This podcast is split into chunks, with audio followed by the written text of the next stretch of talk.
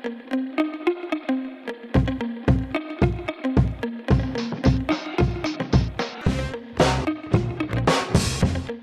Evan Smith of the Texas Tribune, and this is Point of Order, a podcast about the ins and outs, the ups and downs, the people and politics and traditions of the 87th Texas legislature. This week, back to school. At the top of the agenda as the House and Senate settle in for their 2021 convening is pass a budget in balance, something that seems easier now that the comptroller has told us the sky apparently isn't falling after all. Next is redraw the lines around congressional and legislative districts, an exercise that seems likelier by the day to keep us all around into the summer. And close behind that is sufficiently cover the costs of public education. The first of those to dos is constitutionally required every session. The second is an every 10 years obligation. And the third, well, if you want to talk about school finance and the Texas Constitution, we're going to need a much longer podcast. This is a subject that has bedeviled lawmakers of both parties and taken up residence in the legal system for the better part of 50 years. And it would still be a source of frustration and litigation had it not been for the work of the 86th legislature and the near unanimous passage of House Bill 3. Anytime anything is referred to as historic, you can be sure it almost certainly isn't. But this came close. Finally, after years of goals set and unmet, and of metaphorical guns put to the heads of elected officials by courts and voters, real progress was made in overhauling the way we pay for this crucial public good. How we compensate teachers, how we provide full day pre K, the per student allotment given to schools and school districts, all the while reducing the burden on local property taxpayers. It was, in the estimation of all but the most hard hearted observers, a victory. On the day he signed HB 3 into law, Governor Greg Abbott said it does, quote, more to advance education in the state of Texas than any law that I have seen in my adult lifetime, unquote. There was only one hitch.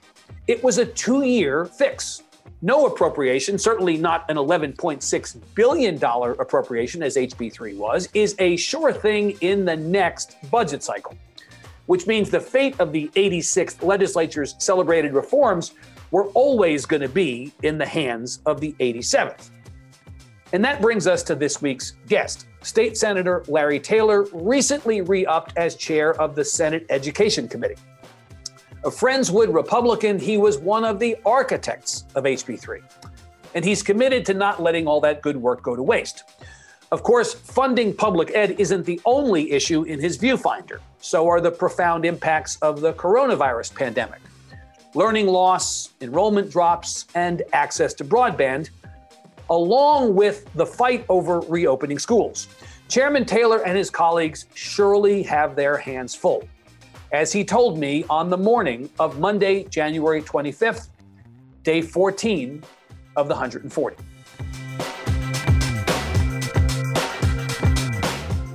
Point of Order is supported by QuaverEd.com, makers of high quality educational resources for music, health, dual language pre K, and more. And by the Association of Texas Professional Educators with nearly 100,000 educator members around the state, ATPE works collaboratively to create better opportunities for Texas public school students. And Harmony Public Schools, a network of award winning STEM focused public charter schools that serve more than 36,000 students across Texas. And the Texas Classroom Teachers Association, representing teachers and other non administrative educators across the state since 1927. And Raise Your Hand Texas, whose new podcast, Intersect Ed, is where the stories of Texas public education policy and practice meet.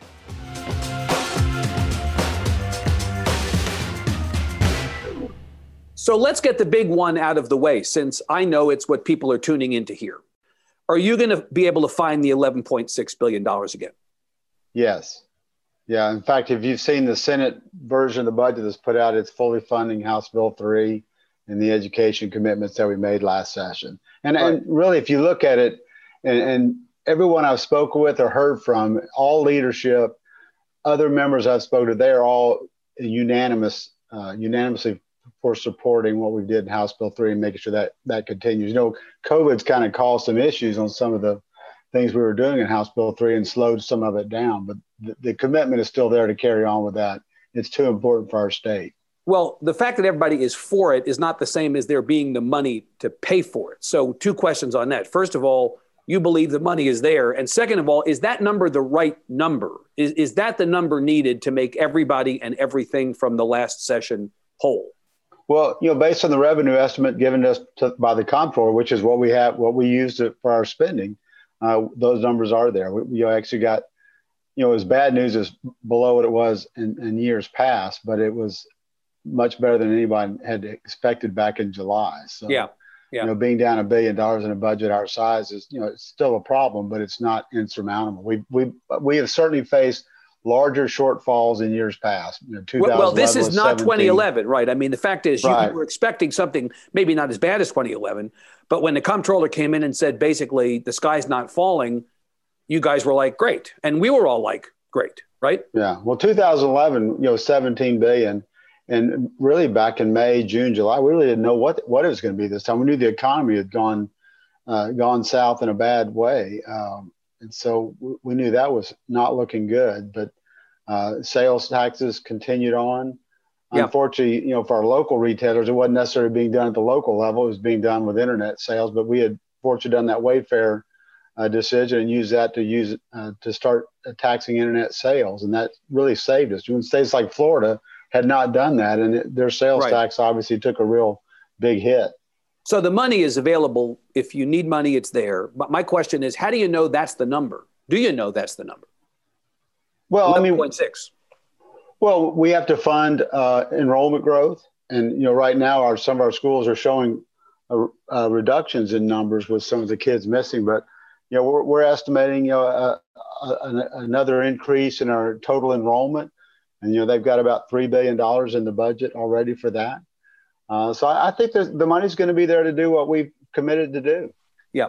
How much of this is leadership uh, putting a flag in the ground as it did uh, last time? You know, when the revenue estimate came out back on the, I think it was the 11th, the lieutenant governor, the presiding officer of the Senate, put out a press release that said, in part, we will maintain the historic funding increases in education from last session, as well as teacher pay increases. Not we'd like to, not we'll try to, we will he was willing to say it in a way that sounded like it guaranteed it. And I suppose if that message comes from the top, all of you, from the chair of the education committee on down, have your marching orders, right? Well, like I say, this started way back during you know last summer.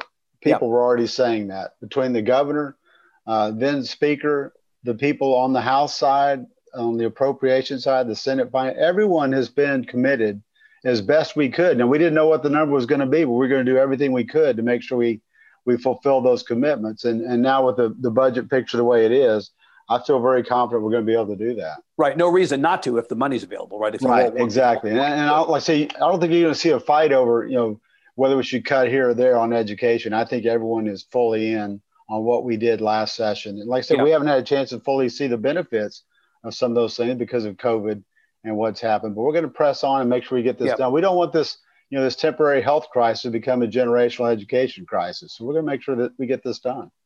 You, you said at an event in December, I heard you say, and I you repeated a version of it a couple of minutes ago, that the timeline has been delayed on a number of the measures within House Bill 3.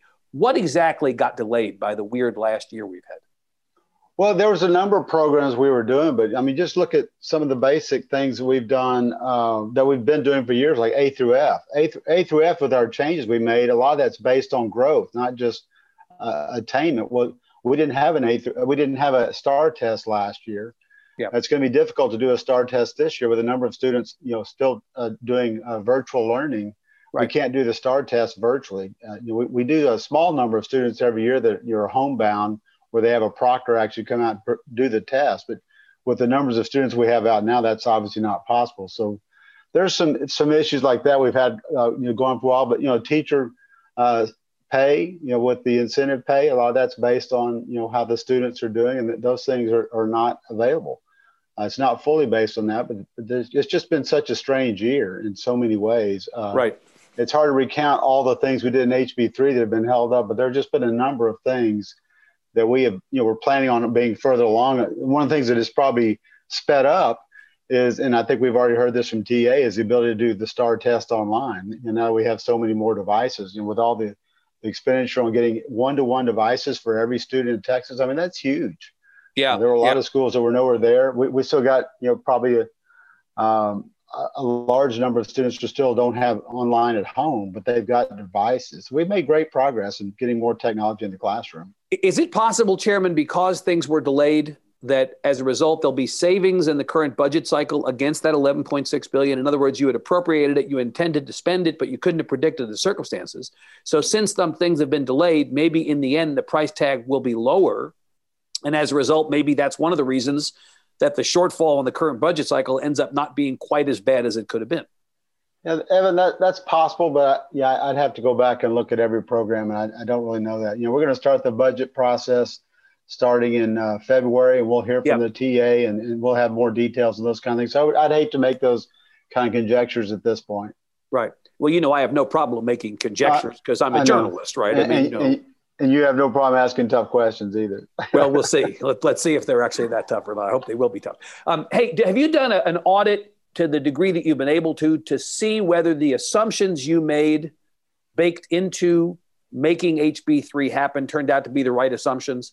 Have you been able to determine in any way, you know, we thought these things were the right calls and it turns out that they were, or is it too soon to know? Well, you have to once again understand with COVID, we were not able to have all the interim hearings that we normally would have. Right. I, I basically was uh, tasked with working with a working group, yeah. uh, kind of an informal thing. We obviously couldn't take actions. We didn't have testimony, you know, a lot of other than just a few people invited to come speak to our group on particular issues. And that was primarily dealing with COVID specifically on how we handle that, how we, you know, open, close, how we get back going again. So we really just we were very limited. We we had like a couple three hearings over the whole you know in, interim of a year and a half, and normally we would have had a lot more hearings than that, and we would have dug a lot deeper into those issues. So no, it's right. It's really been a, uh, we've been hamstrung on this this whole thing through COVID. It's affected the legislative process as far as the interim hearings and that. So I, I really can't uh, go through and, and and and name one thing after another on that that kind of issue. Yeah. Um, all of this leads me to believe, Chairman, uh, when you head into this session and the work of the Education Committee, whether it's on the funding issue or some others that we'll talk about shortly, is your disposition that you're playing defense or are you playing offense? Are you all about HB3 and protecting what you have, or are you expecting that there will be a new book of business for the committee in addition to protecting everything that happened last session? Well, once again, with COVID and the restrictions we're going to be under, for the foreseeable future for this session. Uh, our, our workload, as far as the number of bills we'll be hearing, is going to be less. Pretty small, right? Yeah. Yeah. When you think about the fact that every hearing we have, we have to have another hearing room used as an overflow. That right. means there's half as many hearings going on. So we're going to be limited in how many times we'll be actually able to meet, yeah. which is going to obviously uh, affect how many bills we hear. But the and I was just talking, you know, some other my colleagues have worked on education with me from the House it's going to be a slower session for education based, based purely on what all we did last session. That was a huge session for education, right, right. monumental.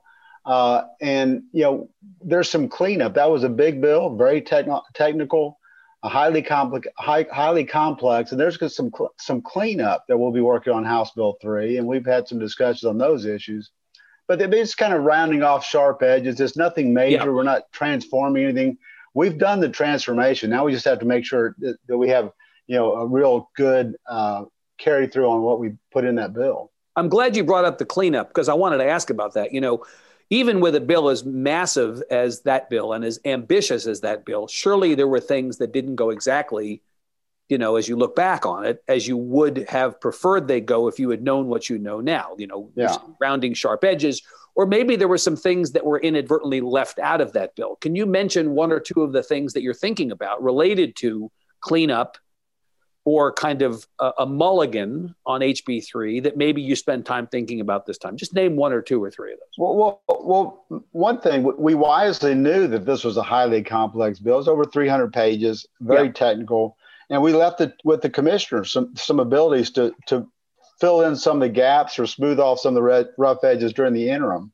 if, if he found things that were already going on that we obviously wouldn't be in session to fix. Uh, you know, special education maintenance of effort, we have we have to keep that up. Yep. Uh, there's some some questions on P Tech and career tech uh, CTE allotments for for small and mid-sized districts that, that didn't fit exactly the way we had, had anticipated. So there's a number of things we're going to go back and, and probably put into law what he did during the interim, as well as some other things that he wasn't able to do or didn't do that we need to go back on. But it's, but it's a you know it's a small number. It's not going to be a huge bill like House Bill three was to start with. Uh, yeah. Overall, I think it's been very well received. Uh, you know, I've heard from districts all across the state they appreciate what we did and I don't get a lot of complaints on House Bill three, to be honest with you. But there are some areas where you know the formulas are just so complex. Yep. Uh, you know, working with the the top people at TEA, there's still some things we miss. But you know, you're working down to crunch time at the end. It's taking them a day and a half to run. You know, our what if scenarios it would take about a day and a half to run that through the process. People don't realize how complex that thing is till you start getting into. You pull a little string here, about four strings get pulled on the other side. It's quite right. an ordeal. But yeah I don't like I say it's nothing major. Um, I'm right. sure for some of the districts who may have been on the wrong side of some, they, they consider very, but for a statewide perspective, this will be yep. things that I think we can fix pretty easily. Well, and, and, another thing that you didn't say, but of course is true, is everybody has an opinion about this also, and everybody wants their opinion to be heard, and everybody wants to be loudest in expressing their opinion. So you make a change, you pull one string, you've got people all over the state who have an opinion about that string and how you pulled it. Right? Welcome to the Education Committee. That's it, right? Um, you mentioned the commissioner, chairman. Let me ask you straight away: What kind of a job is Commissioner Morath doing? It's pretty, an, uh, pretty much an unenviable job, or it seems to be from the outside at the moment. Everybody is shooting arrows at him. What kind of a job do you think he's doing? I I I have to give the highest commendations to our to our uh, commissioner. I mean, he is you know with House Bill three, the leadership he provided, the experience he had, his depth of knowledge, and his his wanting to know and dig deeper than you know, I don't know of any other commissioner in, in years past that I've known that would have been able and capable of doing the things that he was able to do with House Bill three, and then to switch gears and to go into COVID, as you say, it's a you can't make everyone happy in that situation, but he certainly did it with the students in mind. Every decision I think he made yep. was what's best for the students, and I think that's what you need from a commissioner of education is the bottom line is how is this going to be best for our students? What can we do to make sure they keep their educational success at the highest levels we can attain? Yeah. Well, it's also the, certainly the case that there was no playbook for this, right? Nobody no, had no. a playbook for the pandemic in terms of how you deal with education. And he and everybody else has had to make it up as they go. Well, right? worse than that, we weren't just having to make up how to handle it. The data was changing. You know, the information was changing as we were going through the process. So it was a matter of okay, here's what we need to do. And then all of a sudden that we'd kind of get a little different information. And how do we adjust to that? If you yep. remember when this thing started, people had no idea. And some of the original prognostications were, you know, terrible. Uh, and so, you know, people want to go back and play armchair quarterback. It's very difficult when you're told initially some of the numbers we were told. Yeah. Uh, but it's it's been a very. But I think he has done a commendable job. I I, mean, I there's no perfect job that can be done during this because no one had all the information.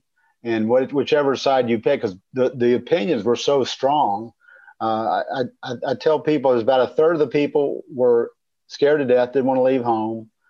A third of the people were okay with getting out and about as long as other people did the precautions. Then there was a third of the people going, why, why are we doing anything?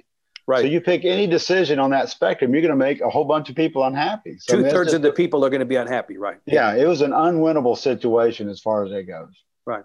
So you mentioned a couple of topics as we were speaking generally about HB3, and I thought I would get into them with you. You know, I've been talking to educators over the last couple of weeks, thinking I might have the opportunity to sit down with you. And I said, if you were talking to Chairman Taylor right now, what would you want to know? And so I've, I've kind of gotten my head straight on the things that people are talking about out there in the world. I want to ask you about a couple of those, beginning with accountability. You mentioned the A through F, and you mentioned the STAAR test. Do you agree with the decision to pause the A through F rating during the pandemic? Is that right decision? Well, we had to. I mean, uh, the A through F doesn't work when when a large percentage of that is based on growth. We didn't even have a test last year. Right. So otherwise, you're just being doing it based on attainment level. If you remember, we rolled out A through F, all the the you know the the dissenters were saying, well, this is just going to measure the high the high performing districts going to all be you know high income, no yep. low income students, and that's not what turned out because the way we designed it was you know the schools don't get to pick the students that they have. but we should be judging on how well they do with the students that they have. And that's why we included right. growth as such a large percentage of that. So without that growth figure, A through F is not what we designed it to be. So we really can't use it. But it's very important, I think, that people understand we still need to take it to see where we are. I mean, after a thing like this, you need to know where your students are and what so, we can so do it, to get it, them back. It in the case, it in the case is the STAAR test, Chairman. Pardon? Yeah, the STAAR test. I'm sorry. Yes. Yeah. So, so that's that is uh, sort of the second part of this, uh, w- which is we're still, admi- as I understand it, we're still administering the STAAR test not to count toward a rating, but for benchmarking purposes, right? To determine how much has been lost.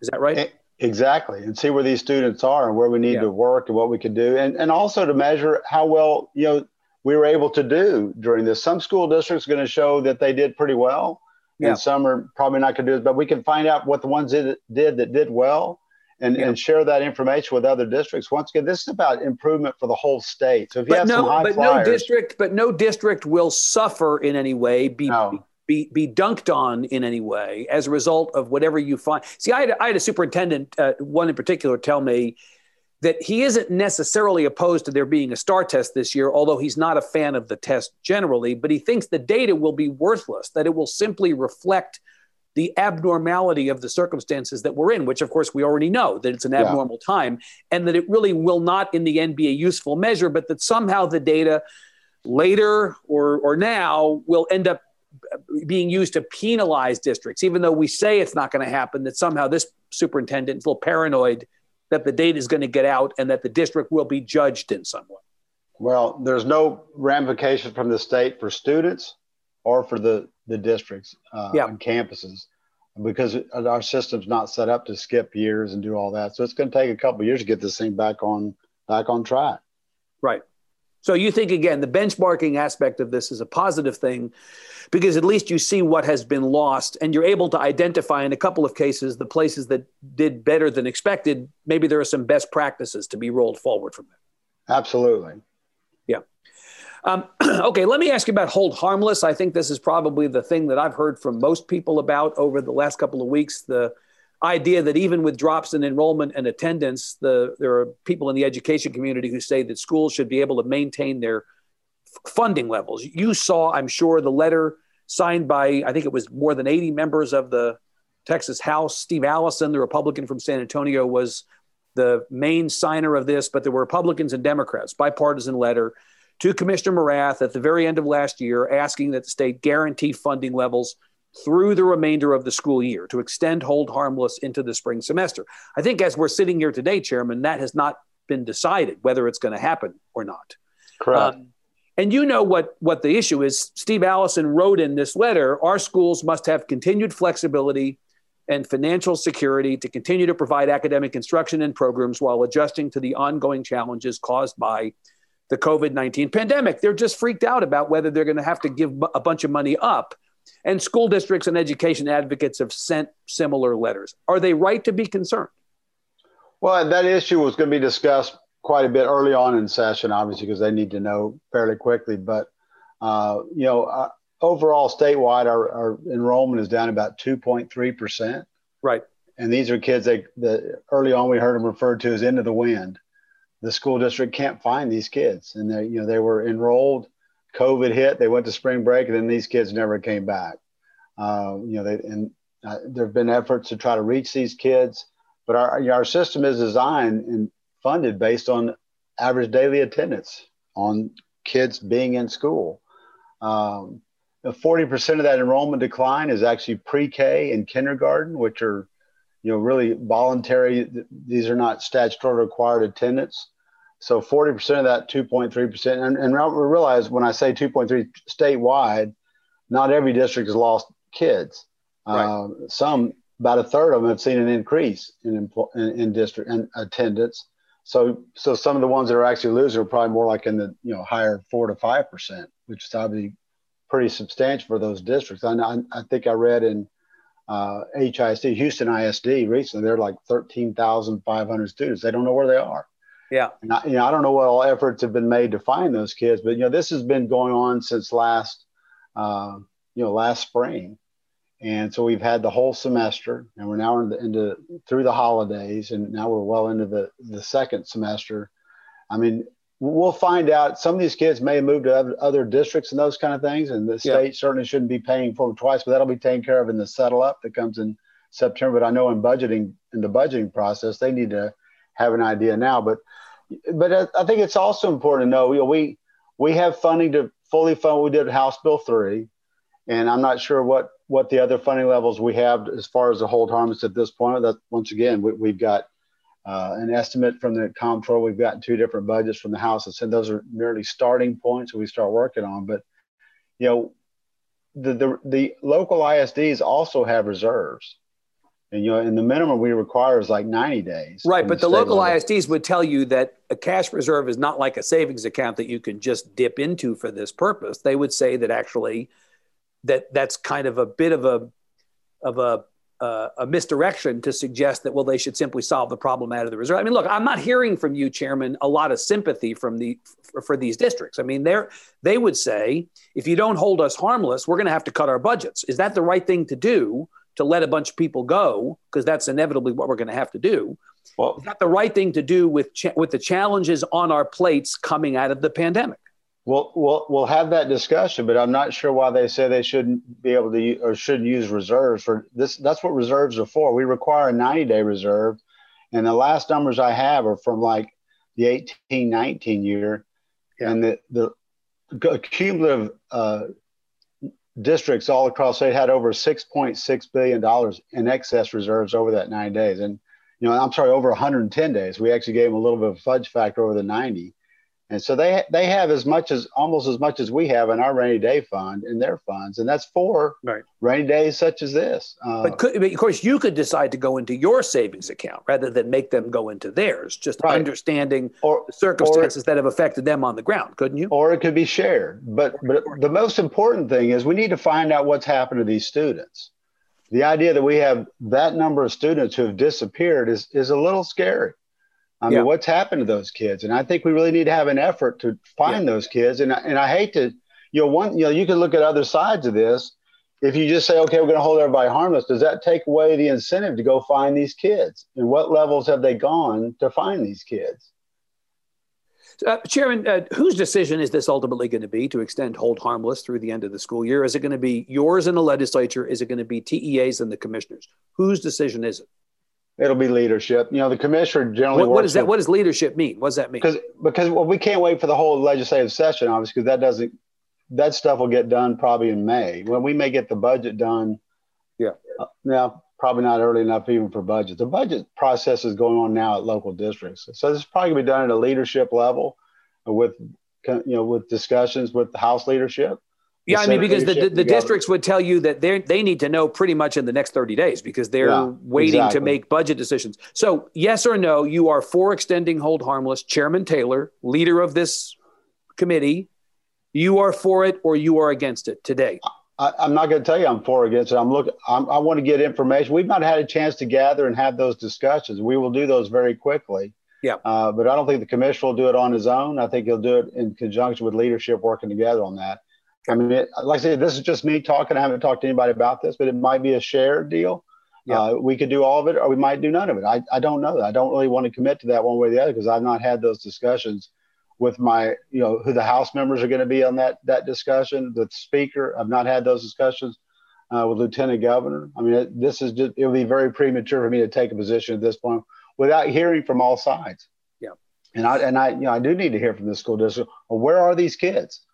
What have you done to f- try to find them? How do we know they haven't moved to some other part of the state and are you know enrolled in a school district there? And then they're now, effectively the, double counted, right? Yeah, and the kindergarten and pre-K kids. I mean, a lot of those parents I heard from early on. We heard that a lot when it went virtual.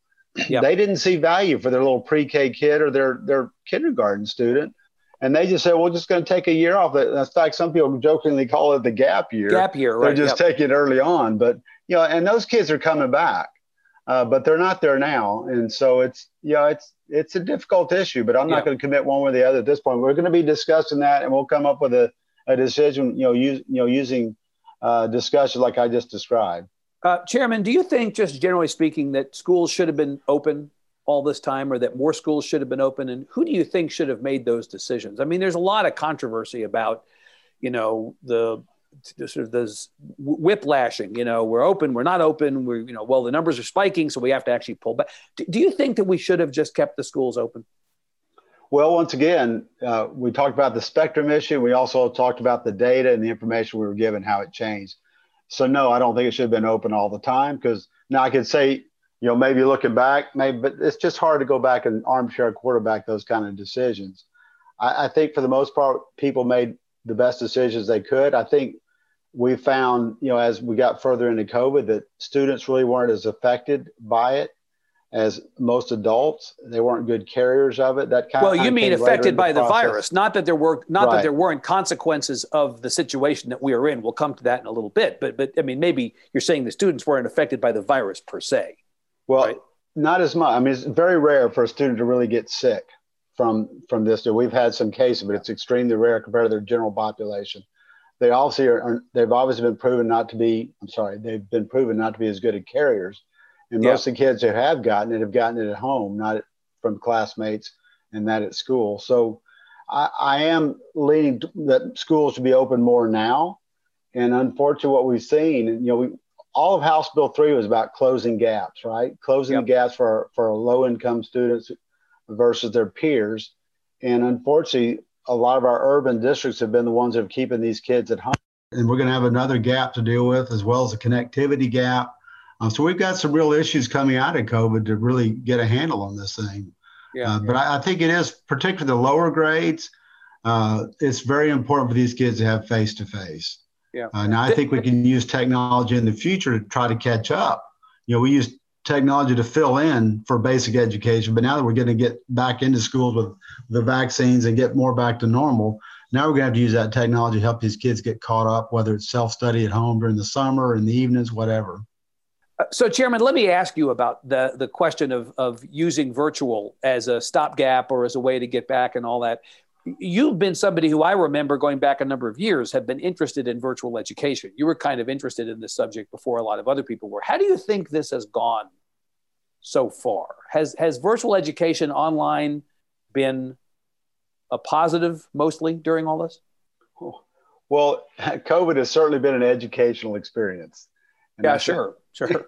I mean, we we've learned some things that are good, and we've learned a lot of bad things. Right. Uh, and so, the idea of getting all these devices out, as you know, I've been pushing for that.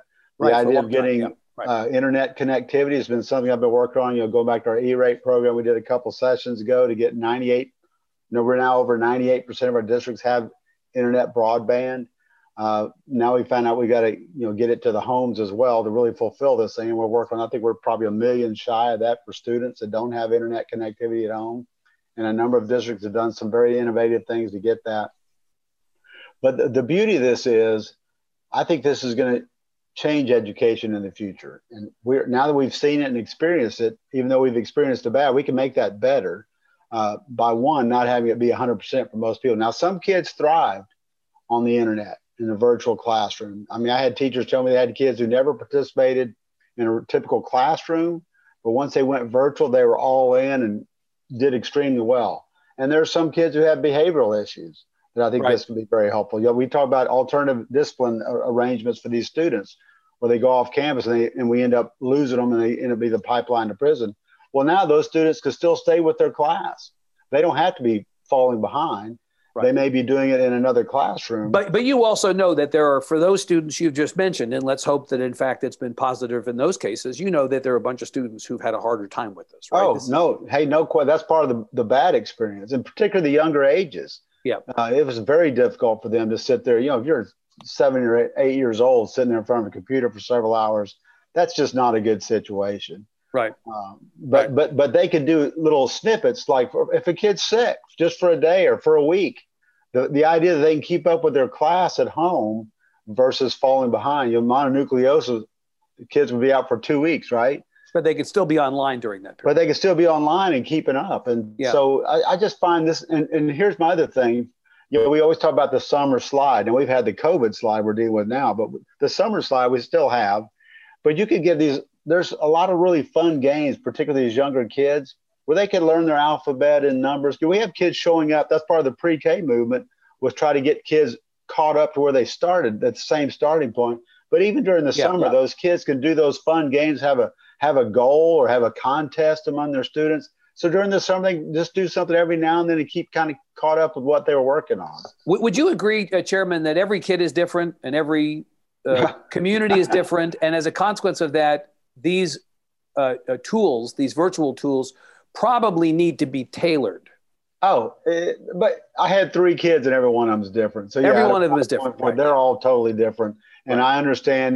and every one of them is different. So yeah, every one of them is different. Right. They're all totally different, and right. I understand. You know, now with my statewide perspective as being chair of the education committee for a number of sessions, I have a much better perspective. They are definitely different, but that's the beauty of this. By bringing technology into a, a regular classroom environment, right? You can you can design it. But here's one of the things I've also pushed is self-paced.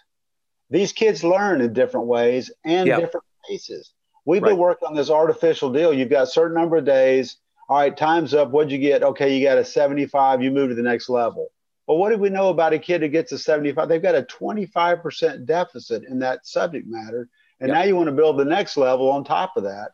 And then we wonder why kids can't pass algebra 2 after going through a series of these things. So I think we could use technology with teachers trained to use it to its highest and best potential to get the best for all of our students. Well, it sounds to me, Chairman, like you're you're now you are for local control. You're for local school districts being given the flexibility to do the things that work for them and for their communities, allowing them to innovate as opposed to trying to aggregate all of this in one cookie cutter, one size fits all plan. Is that right? Well, I would disagree with your statement that now I'm for local control.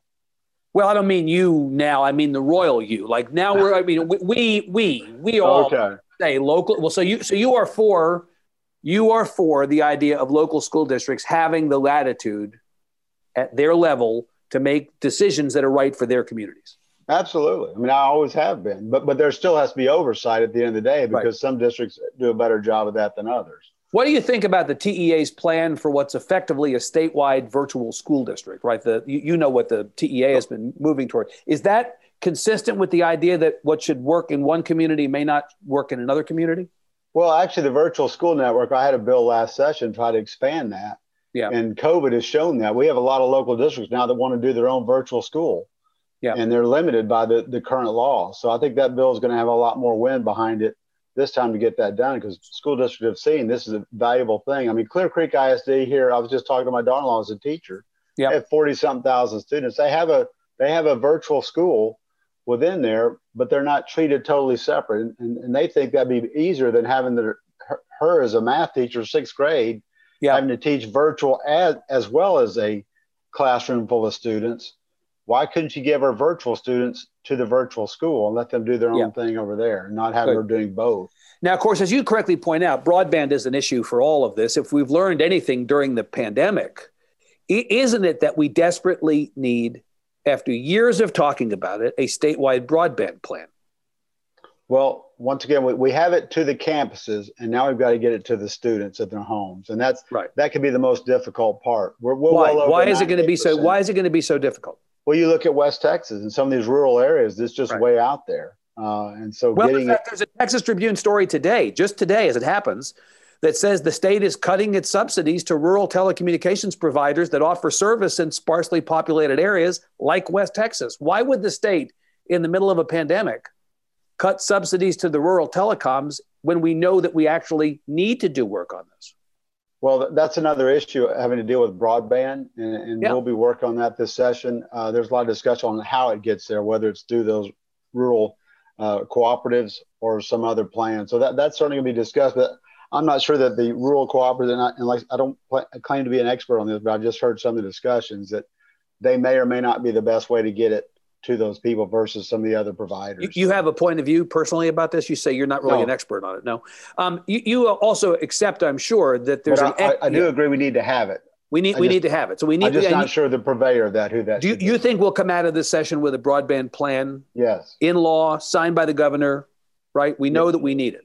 I've heard a lot of discussion on this, particularly from rural members, and this is going to something we're going to have to address, particularly right. in light of what we've just seen uh, through COVID. Once again, COVID it's been an educational experience, as I've said. Yeah. But some of it's things we've learned we really have to do. Yeah. And so I think we got a lot more, you know, wind behind us, helping right. us move some of these things forward. And like so many of the issues we've talked about today, Chairman, there's an equity part of this. Non-white students, African American Hispanic students have tended to see more learning loss. They've had less access to broadband, right? Generally speaking, the racial disparities that existed before the pandemic are more visible and more persistent in the middle in the middle of all this, right? Yeah, well, the connectivity gap, like I said, we, House Bill 3 was all about closing gaps. And we get into COVID, we go online and we've now yeah. got a whole nother gap we've got to deal with. So I was on the connectivity work group put together right. by the governor. We've made great strides in that and we have a good plan to get that done. But, you know, uh, that's a work in progress, but we've made great progress yeah. already on that. So, so whether it's on virtual or on, you know, being able to attend school versus dropping out or on the broadband issue, you have thousands and thousands of students who over the course of these months away have struggled with academics, have struggled with special ed, struggled with mental health challenges during the pandemic. I'm tempted to ask you about resources that may be available to help the school districts deal with those particular challenges. But of course, there is this $5.5 billion in federal stimulus money for K through 12 education that is coming to Texas as a consequence of the December COVID relief bill. Do we have any idea yet what's going to happen with that money? Who's going to get it? How it's going to be spent? Do you have a point of view about this? Well, obviously, know that's going to be discussed during session. Uh, I don't know exactly where it's. Some of it's already been accounted for, um, but it, you know it's a welcome relief to have that. Right. Uh, but but we all we also had CARES funding that came in. We spent a lot True. of that on you know PPE, devices. I mean, there's just a lot of things. We, and the deadline for that money on. has been extended, as I understand it, to spend it a longer. Uh, uh, we, originally, it had to be spent by the end of the year, but now that's been extended. So you have you have some federal money in play, right? Yeah, and then that's you know that was the thing with the budget. It was kind of everybody kept asking me how the budget's going to be this session. And the unknown was a lot of it still what the feds are going to do on their on their last stimulus bill. How much money is going to go to the states? That can obviously help with a number of these issues, but but like I say, I think we've made great progress on on almost all those fronts. We still have ways to go, obviously, but um, you know those will all be discussed during session. The thing is, the beauty is we're now in session. You know, for a state that meets every other year, the COVID was very difficult, uh, in the fact that it was happening while we were not in session. Yeah. And so being back now we're here, we'll have an opportunity to work on those issues. Yeah, you think you, you think you should have come back in last time in special last year in special session and de- deal with some of these issues. You know, all of us who are journalists wish you guys were here all the time, right? It's, it's yeah, but, I love. But, I know y'all love the entertainment. We we uh, do. but, but, you know, eh, once again, we had people on that same spectrum, 30, 30, and 30, and uh, I guess technically be 33 to 30, 33. But anyway. Uh, there were people who would not have come. And I'm not sure if a good idea. You talk about a super spreader event. If we're in the middle of a big deal, you know, at that time we didn't know. Right. Well, of and course, so, I'm not. I'm not convinced that the session right now is not a big super spreader event, but let's hope it isn't. Right. We'll yeah, see. Well, and you know, like I say, we're, we're being as careful as we can. I think the numbers are starting to go back down, but uh, yeah, anytime yeah. you do it. But it, at the earlier in the in the this pandemic, we didn't know how bad it was. Uh, yeah. And so it's kind of hard to, you know, if it was Ebola, you know, that's why I'm saying we need to come up with a way of dealing with these kind of issues for the future, whether it's 20 years from now or 50 years from now. We need to have some things set up in the legislature that, that we can have some way to function without bringing everybody back together. Like I say, if it's Ebola, I'm not all in for coming back. You're not coming. You're not going to come back, right? Yeah, I'm not going to be back with there 181 people right. hanging out together either. So right. All right. So speaking of being back, last question I want to ask you is Huberty going to be back as public ed chair? You know, I like it when the two two of you guys are together. You're so different. You're like the best '70s cop show ever. Uh, he's like the flashy. He's the flashy guy. You're kind of like the serious guy. It's like a great pair. Well, seriously, I mean, you've already been renamed as chair, re-upped as chair of um, of Senate Education, but we're waiting to see if Huberty's going to be back as House Public Ed chair. What do you know? What are you hearing? Well, you're getting me into House politics, and I, I really, you know, I know better as a former House member, but correct. I'm sure that uh, Chairman Representative Huberty will be in some leadership role, and it will not give up on his aspirations to make sure education for Texas students is the best it could be, in whatever role that is. But I, I don't know where that would be. I, you know, I think he would make a great chair. I know he's he's proven himself as a chair.